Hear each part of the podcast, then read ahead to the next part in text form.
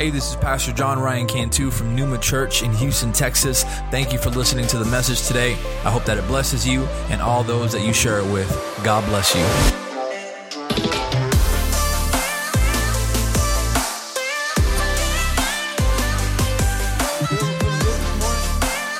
Pentecost Sunday. Amen. Amen. I want you to turn with me this morning to the book of Numbers, chapter 11. I, heard I heard someone say that Numbers is the most boring book of the Bible. But I care to differ. I think Leviticus is way more boring. Numbers 11 and uh, as you remain standing, I, I just I want to kind of set up the scene here. Uh, the people of Israel, they're complaining, as they normally do, that all they have to eat is manna that is falling from heaven. Uh, they want some meat. Lord, give us some meat. Amen. I ain't gonna lie, if I was an Israelite, I'd probably be one of the biggest complainers. Lord, give me some meat. Um, they want more than what they've been given to sustain them to the point that they become ungrateful. And what really gets God angry, and rightfully so, Moses, is not the fact that, that they're asking for more. It's the fact that they wish they were back in Egypt. They would rather be slaves and eat good than free and eat carbs, right?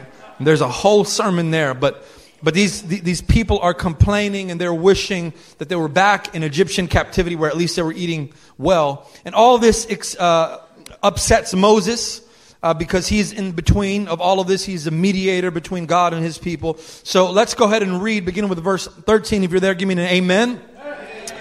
amen. It says this. It says, and I want, I want your attention this morning. It says, Where am I to get meat to get to all this people?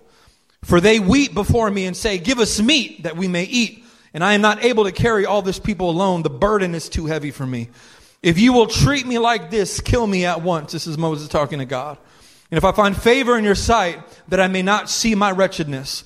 Then the Lord said to Moses, Gather for me 70 men of the elders of Israel, whom you know to be the elders of the people and officers over them, and bring them to the tent of meeting, and, and let them take their stand there with you. And I will come down and talk with you there. And I will take some of the spirit that is on you and put it on them and they shall bear the burden of the people with you so that you may not bear it alone. So Moses uh, went out and told the people the words of the Lord, and he gathered 70 men of the elders of the people and placed them around the tent. And the Lord came down in a cloud and spoke to him and took some of the spirit that was on him and put it on 70 elders. And as soon as the spirit rested on them, they prophesied. But they did not continue doing it. Now there were two men remained at the camp, one named Eldad and the other Medad, and the Spirit rested upon them. And they were among those registered, but they had not gone out of the tent, so they prophesied in the camp. And a young man ran and told Moses, Eldad and Medad are prophesying in the camp. And Joshua, the son of Nun, the assistant of Moses from his youth, said, My Lord Moses, stop them. But Moses said to him, Are you jealous for my sake? Would that all the Lord's people were prophets, that the Lord would put his spirit on them. Come on, let's pray. Heavenly Father, I thank you for this word that you've given your servant this morning, Lord. I pray, Father God, uh, that, that, that you would be on my lips, Holy Spirit, and that you would be on our hearts and our minds, that we would open our hearts and minds to receive this word, my God, for what you want to do this morning. It is not up to me, Father God, it is not up to any one of us, Lord, but we give you all control, Father God, the next few moments. In Jesus' name. Amen. Amen. You can you can take your seat. Amen. I saw I saw that the worship team was singing that song "Rest on Us," um, and so I went ahead and, and, and titled my sermon "Rest on Us." I got I got kind of lazy, couldn't think of a title, but I think it's I think it's appropriate. Today is Pentecost Sunday. Amen. Now, at a Pentecostal church, that doesn't really look very different than a regular Sunday. You know, every Sunday we're seeking the Holy Spirit's movement and activation um, in the lives of God's people. But I want to talk about the significance of what it means to be a spirit filled Christian. Every believer has the Holy Spirit, right? You cannot receive Christ without the Holy Spirit. People often mistakenly say things like, well, you know, the Baptists or the Methodists and the Lutherans and the Calvinists, they reject the Holy Spirit. No, they don't reject the Holy Spirit. If they rejected the Holy Spirit, they wouldn't be Christian. There is a difference on how they believe the Holy Spirit operates in the church today. To be a Pentecostal means that we believe that the Holy Spirit continues to move in the church the way that he moved in the first century church. That means that if the Holy Spirit empowered people prophetically in the first century church, the Holy Spirit is empowering people prophetically in the 21st century church. If the Holy Spirit supernaturally healed people in the first century church, He continues to do so in the 21st century church. That's what we believe as Pentecostals. Now, it is a gift, right? You can't just claim whatever gift you want and, and, and, and, and pretend like you're this supernatural healer. Uh, the Bible says that the Holy Spirit is the one who decides who to give what gift to. All right. But my point is, as Pentecostals, we believe that if the Holy Spirit was doing it then, He's doing it now. Amen? Do you believe that this morning? Do you believe that the work of the Holy Spirit has continued in the 21st century church? This is, this is precisely the reason Pentecostals are crazy. That's why. That's why we're always excited when we get into the house of God, into the presence of God, and you got people singing and shouting and, and dancing, and you got people who, who, who don't know how to sing, singing, and you have people who don't know how to dance, dancing. Like, like, like me and my wife, bro. We're, we're I was just thinking right now, man, we're, we're dancing. I, I bet we think we look real good, man. nah. But that's what we do. We're, we're, we're excited. Pentecostals are excited when they come to church, man. We're crazy when you come to church because when you know that the Holy Spirit can, you expect that He just might. That's why we're excited. And you know what? If the supernatural doesn't happen, it's all good. It could happen tomorrow. Pastor Damaris preached this last week. Even if we're still going to come with the expectation that He will because we know that he continues to do the same thing he was doing then.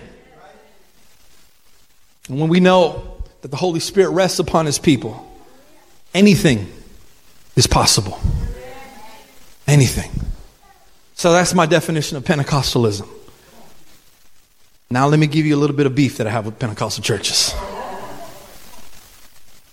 I've spent, you know, I've spent most of my time as a pastor making sure we don't become this church. And I say it all the time, and I sound like a broken record. You know what I'm going to say? The Holy Spirit wasn't given to the church just so that the church could have church. He wasn't given for our entertainment. He wasn't given so that we could have all these campañas and rallies and revival, and the only people to attend are the church.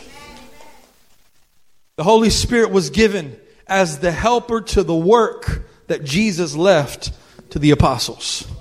The go out and make disciples type of work. The spread the gospel type of work. The feed the hungry, give to the poor, love the widow, the orphan, that type of work. Cast out the evil spirits and bring them to the feet of Jesus, that type of work. And it's that type of work that the church still exists for today. And on the day of Pentecost, Acts chapter 2 tells us that the Holy Spirit rested on each person who was waiting for him.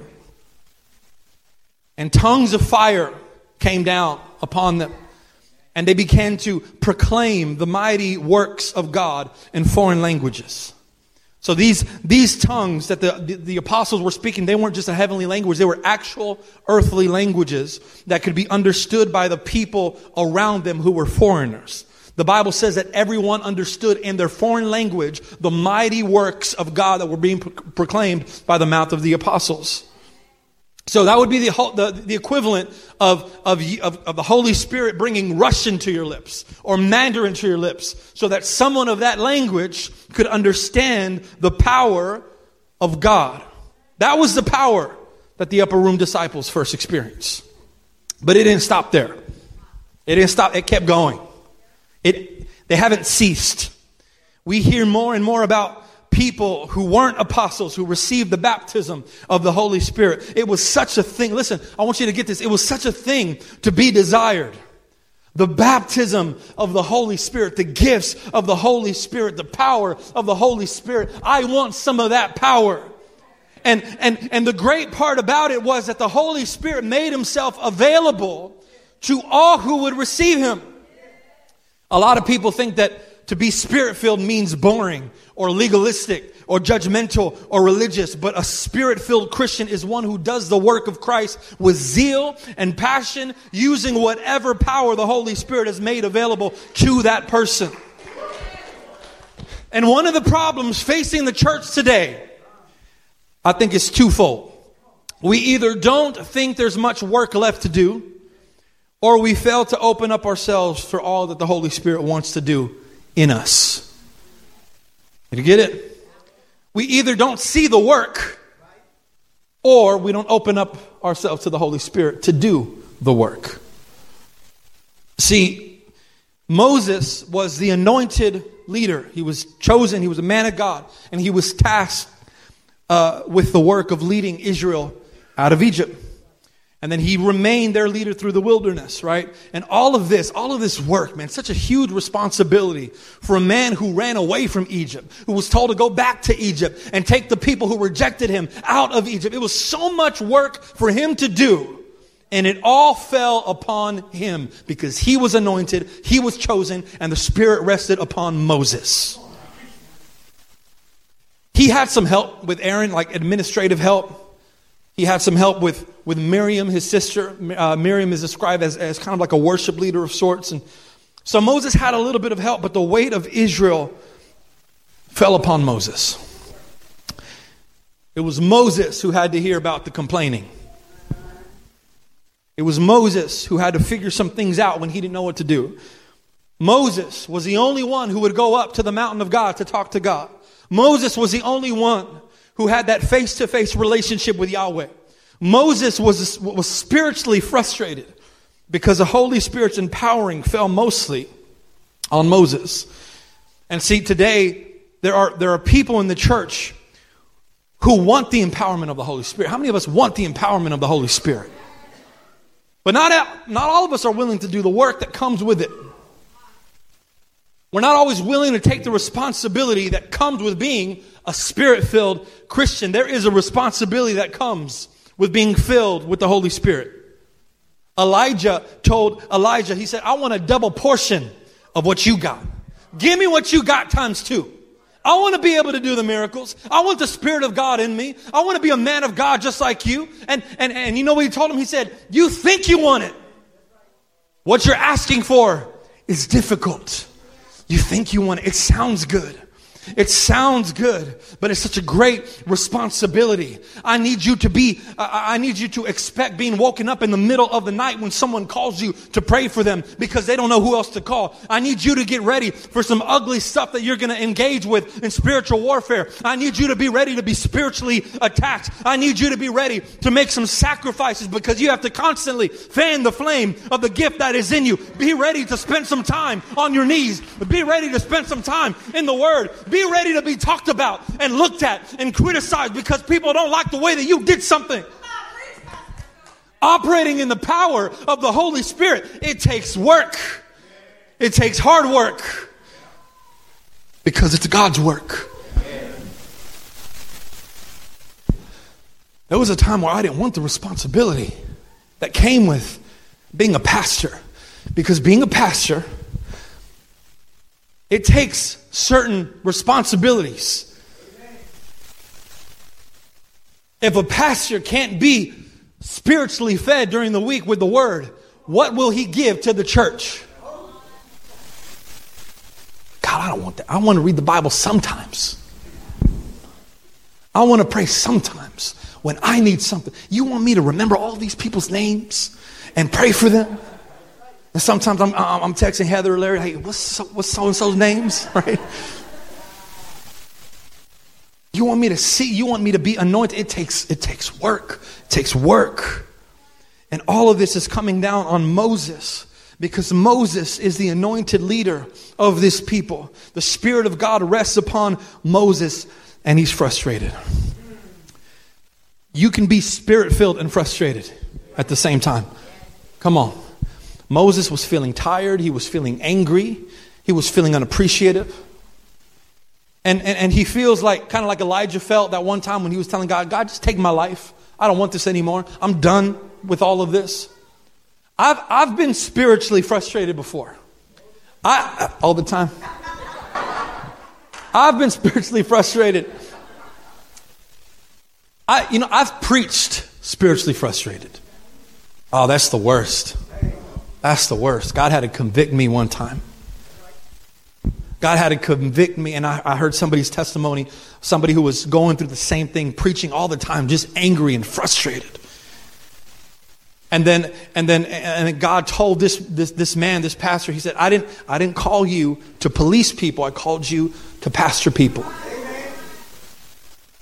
Holy Spirit will do the, do the guiding. Holy Spirit will do the convicting. A lot of times we, pastors, we want to we want to give the word, right? Because it's a double-edged sword. That's all that's all it needs. That's all we need. But we like to twist it. Come on. Take it out. Do it again. I'm talking about Pastor Dan. You know what I'm talking about.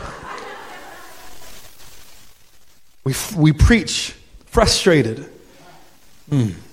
I've led spiritually frustrated. And it's not good, man, because it's one step away from burnout.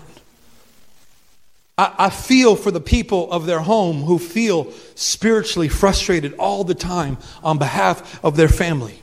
Because you pray for your kids and they just don't get it. They're out there doing the very thing that you're praying against.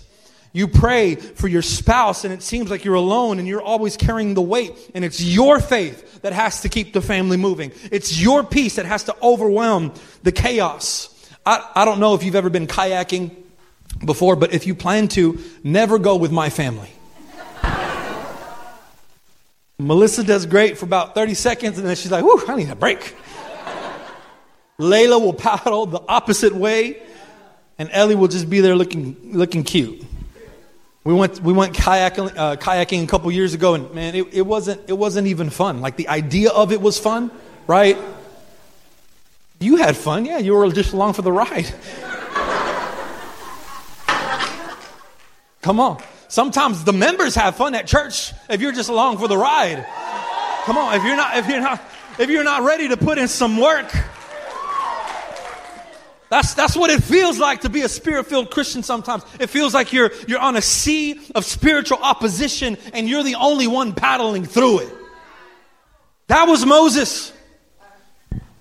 He goes, God, I need some help. I need some release, uh, some relief.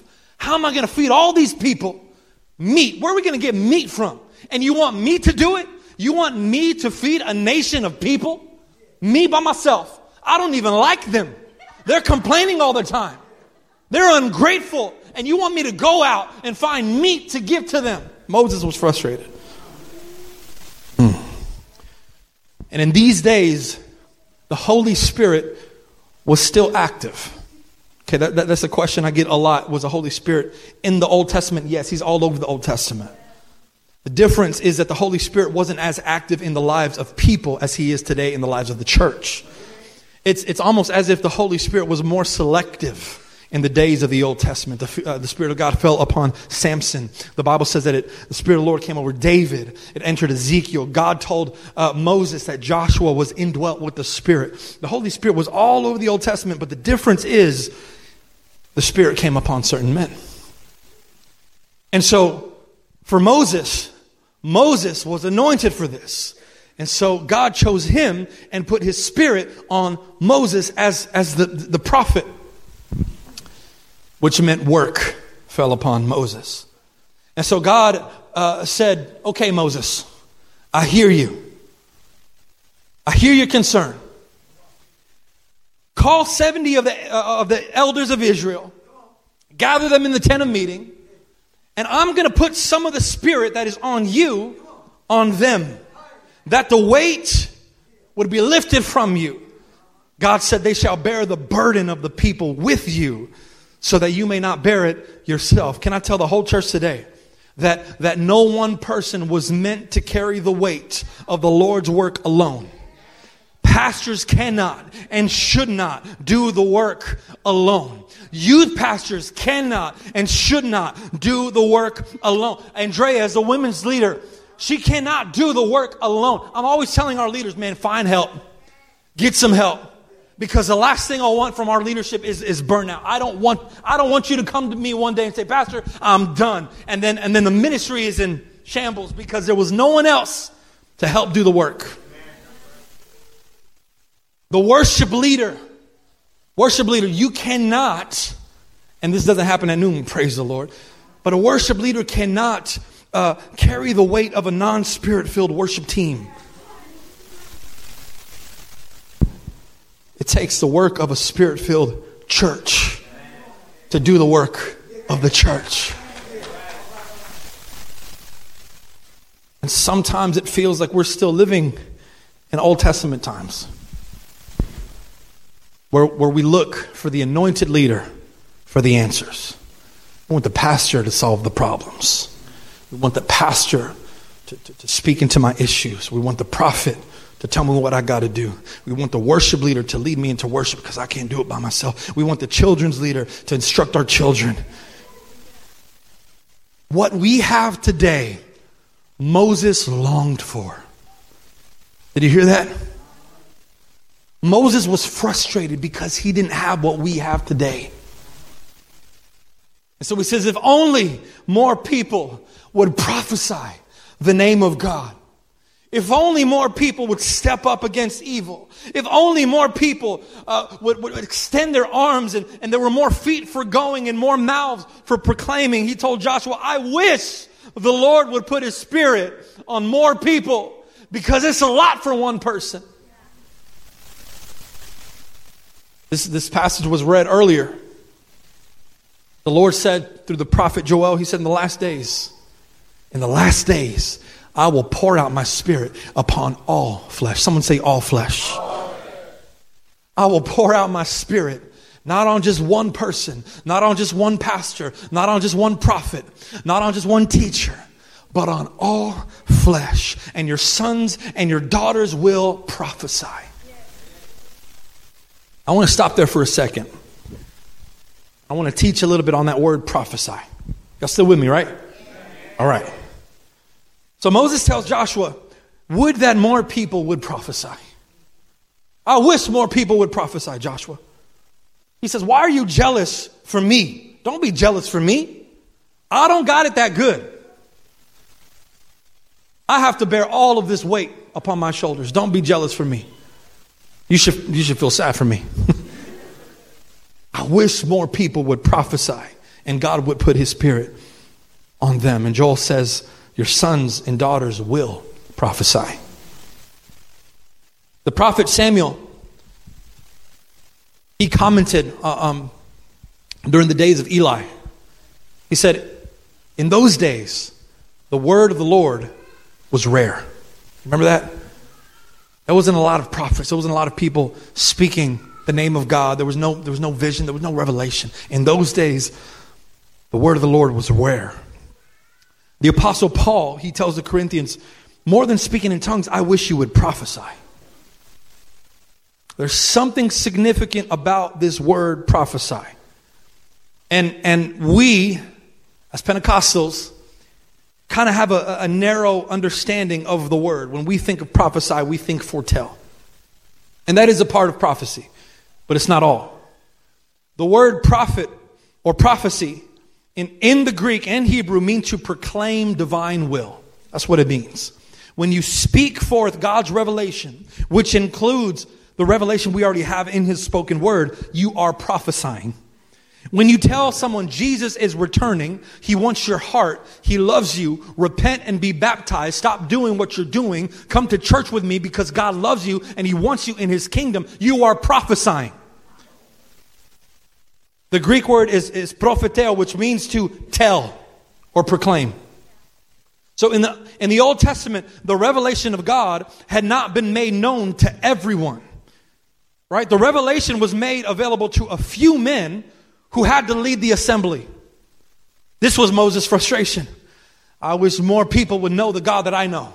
I wish more people would have an intimate relationship with Him the way that I have. I wish more people would understand His will and His purpose. I wish more people would do the work that God requires. But Joel says, in the last days, you will have it because I will pour out my spirit upon all flesh, and your sons and your daughters will prophesy, and your old men shall dream dreams, and young men will see visions. Even the male and female servants, I will pour out my spirit. This means that the Holy Spirit doesn't discriminate. It doesn't matter if you're Jew or Gentile or slave or free or white or black or brown. There will be a day where the whole revelation of God is revealed to his people, and the Spirit will empower the people of God to prophesy prophesy. We're living in the days of prophecy. We're living in the days of prophecy.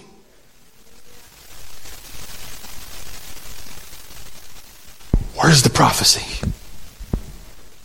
Where's the prophetic word? Where's the prophet? And I'm not talking about, I'm not just talking about behind the pulpit. Where is the prophetic word out there? We're living in the days where the voices of the saints need to be raised, need to be heard. We need to fight against this evil culture and agenda. The work isn't over. We should apply, uh, we should applaud, I'm sorry, the, the early church for their courage in proclaiming the gospel. We should be grateful for them because they did it in a hostile environment. Many of them were killed for their faith, but the work isn't done. We're not just here for the ride. We're not just here to wait for the return of Christ. There, the church is still needed in the communities that they serve. It's still needed in the culture in which they live. People are still being sent. They're still being anointed. Until Christ returns, man, there is still work to be done. Jesus told his disciples, just as the Father has sent me, I send you. And what did he do? He, he breathed upon them the Spirit. Take the Spirit. That, that means that, that where there is a commission, the Spirit has to go with you. Where there is an assignment, where there is work, you cannot do it by yourself. You need the helper, you need the counselor, you need the Holy Spirit. As long as there is work, there is a Holy Spirit that is active and alive and available.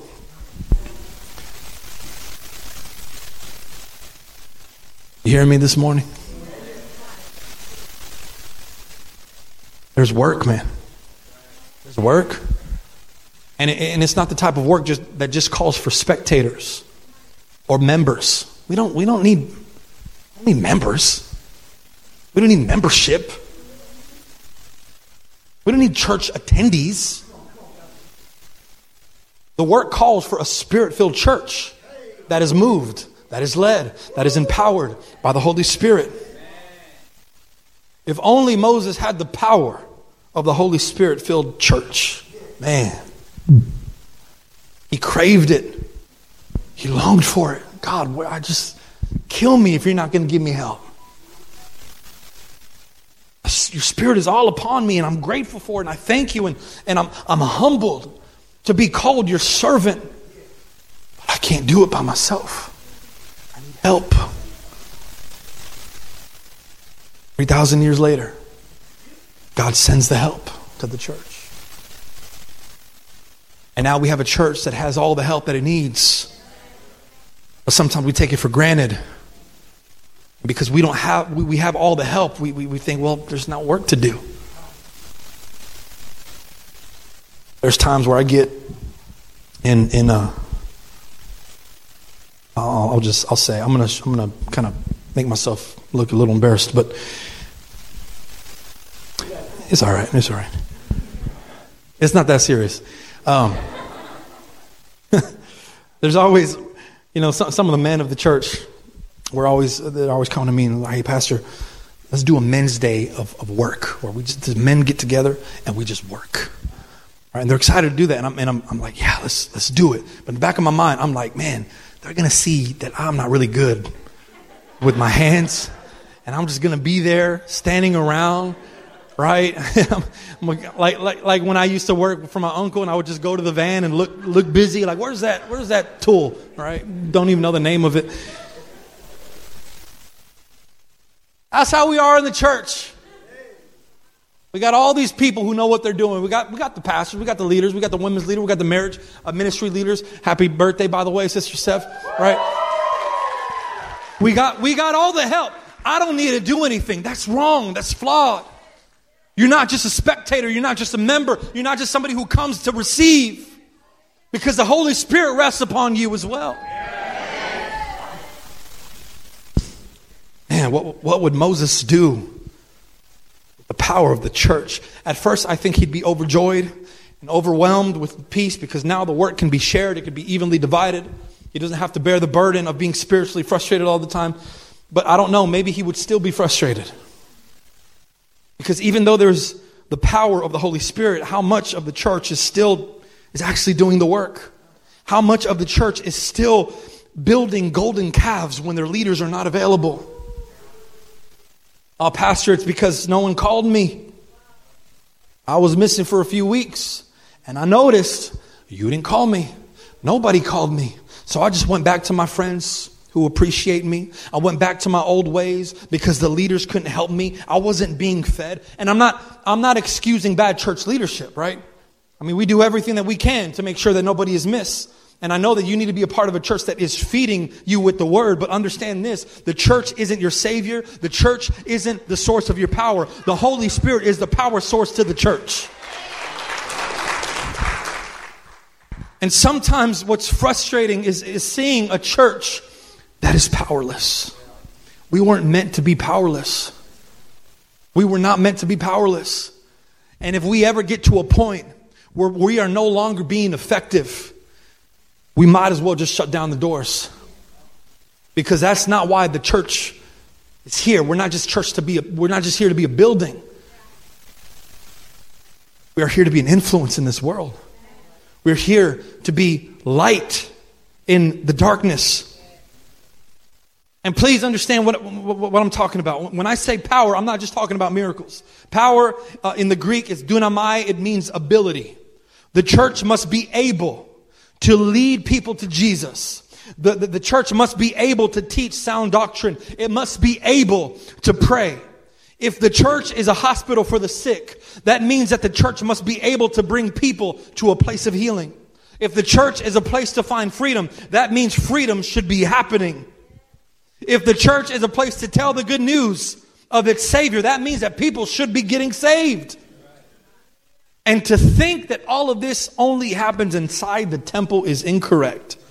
The Spirit was poured uh, upon the church so that the church would disperse and prophesy in places where Jesus was needed. I think one, one of the lies, and there's a lot of lies that the enemy tells, but I think one of the lies that he tells Pentecostals, he tries to convince Pentecostals that that the Holy Spirit power is only available on a Sunday morning when you're having church. Because if we believe it, we keep it confined. If we believe that, then the only ones that are experiencing the power are those who already possess it. I'm telling you, church, the, the Holy Spirit has poured Himself upon us in a way that gives us power when you're at work, Power when you're at school, when you're at home, when you're in the hospital praying for somebody who needs healing, when you're in the car having a conversation with somebody that needs Jesus, when, you, when you're at school, wherever it is, because, because wherever the, power, uh, the, the church is, the Holy Spirit is. Moses uttered these words 3,000 3, years ago, and I think they still hold true today. Oh, that all the Lord's people would prophesy. What's the difference, though? What's the difference? The Holy Spirit has rested upon us. We are without excuse. We are without excuse, church. Now, the worship team come up. Church, Jesus isn't looking for a church. You hearing me? Let, let me get your attention for the last five minutes. Jesus isn't looking for a church that is crazy on Sundays and silent Monday through Saturday. I, I, I love that we get crazy, man. I love that we that we worship hard. We, we're some hard worshipers, man. We get we, we, we sing at the top of our lungs and and we shout and we, we, we, we cry and our nights of worship are something else. And, but if we can't bring that power with us outside where there is a hurting world, we, we, we've missed the point. I remember growing up, you know, in a Pentecostal environment. Pa- Pastor Danny kind of touched on this as well, kind of with his perspective this morning. You know, we're both PKs. We both grew up in, in the Pentecostal tradition. Um, and so I remember growing up as a, as a, as a young little Pentecostal kid, always craving an experience with the Holy Spirit. And, I'll, and I'll tell you, man, plenty of times I received an experience. I, uh, I, re- I still remember at a very early age, my cousin being, being slain in the Spirit. I was probably like eight years old. And I was like, man, I, I want that. I want it. And so I, I, I very strategically placed my feet like this, made sure that I was good back there. I prayed. And then as soon as someone touched me, I felt perfectly positioned next to him. I don't think that was the Holy Spirit. I think that was me manufacturing something. But the point was, I craved an experience with the Holy Spirit. I craved a moment with the Holy Spirit. I wanted it. I wanted that power because I knew it was available. And if it was available, I wanted it. And as I matured in my faith, I learned how to discern between emotion and spirit. But I, I will tell you this when you seek, listen, when you seek the Holy Spirit's dwelling, He will fall upon you. I want you to stand with me. I'm getting ready to wrap up. But I, I want, I want you to get this. When, when you seek the Holy Spirit, the Bible says, Seek and you shall find. Seek and you shall find. Seek and you shall find. That's a promise. Sometimes it takes a moment. Sometimes we have to make it past the, the distractions and, and, the, and the hunger and, and the wanting to get out of church so that we can go eat and so that we can talk to so and so. We have to kind of get past. We have to we have to seek. We have to search. And when you seek, the Holy Spirit will descend upon you. I I have been broken in God's presence, man. I have been broken in God's presence so many times. And I cry in a way that I, I didn't even think I could cry. Humbled by the Spirit, filled, restored.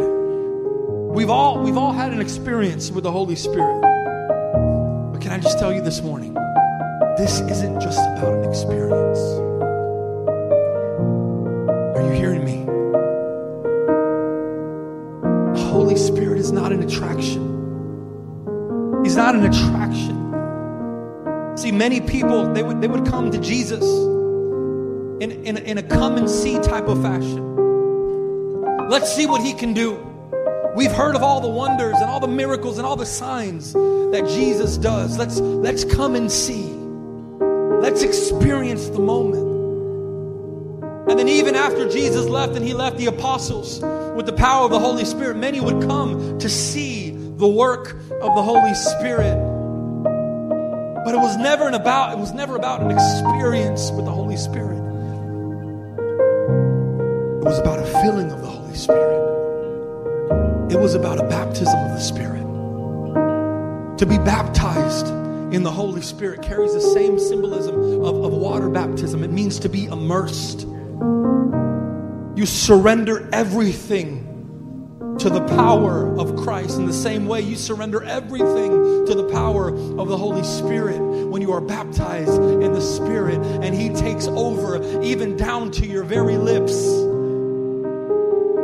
What it means to be baptized and filled with the Holy Spirit. This isn't about an experience. Because you can have a good experience in here and walk out the very same. But when you're baptized, when you're immersed, you go in dead to yourself and you come out a different person.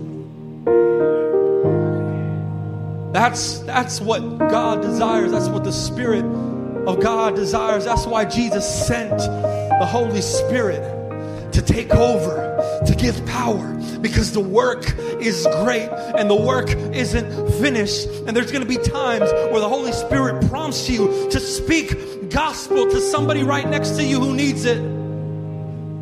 And when you surrender to the Spirit, you say, God, I don't even have the words, but you do. You have the revelation, and I am just your vessel. I'm going to stop overthinking. I'm going to stop getting in your way. I'm going to let you do what you want to do. Holy Spirit, fill the church this morning. Baptize us in your spirit, my God. So that we would walk here just a little bit different,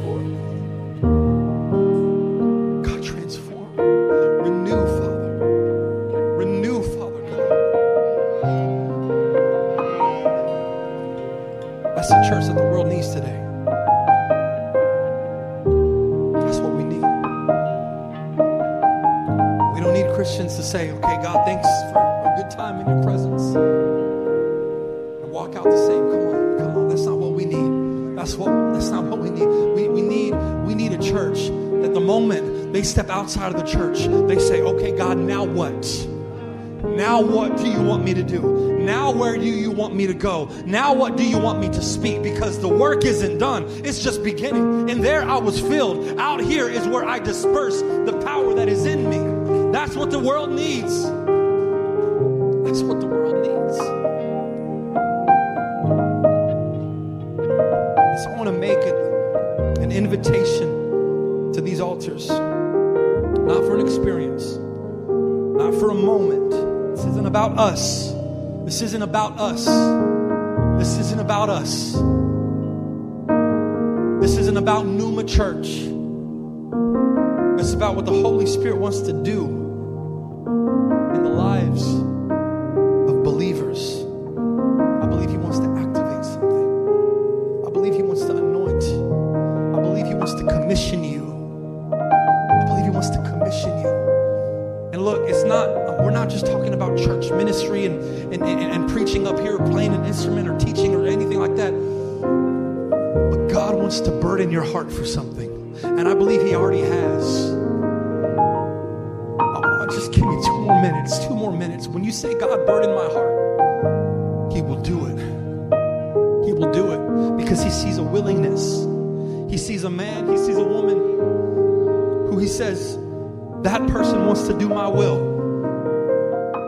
person wants to do the work. That person is willing. And he will not leave you unequipped. He will send his spirit to give you power. So that's what I want to do this morning. I want to invite you. I want to invite you to say, Holy Spirit, rest on me. Rest on me. That I may prophesy your word. That I may proclaim your word that I may pray over those who need prayer, my God. That I may not be ashamed of the gospel. That I may bring a boldness, my God, when I'm talking to my family, when I'm talking to my friends, my God. I pray, Holy Spirit, that you would equip me for every work that you want to do in my household, in my workplace, my God, in my school, in my city, Father. I am willing. If that's you this morning, just come forward. Come forward. I'm going to make this call one time and one time only. Thanks for listening. If you'd like some more information on Numa Church, visit us on our website at mynumachurch.org. If you enjoyed the podcast, you can subscribe or share it with your friends on social media and tag us at My Numa Church. Thanks again, and God bless.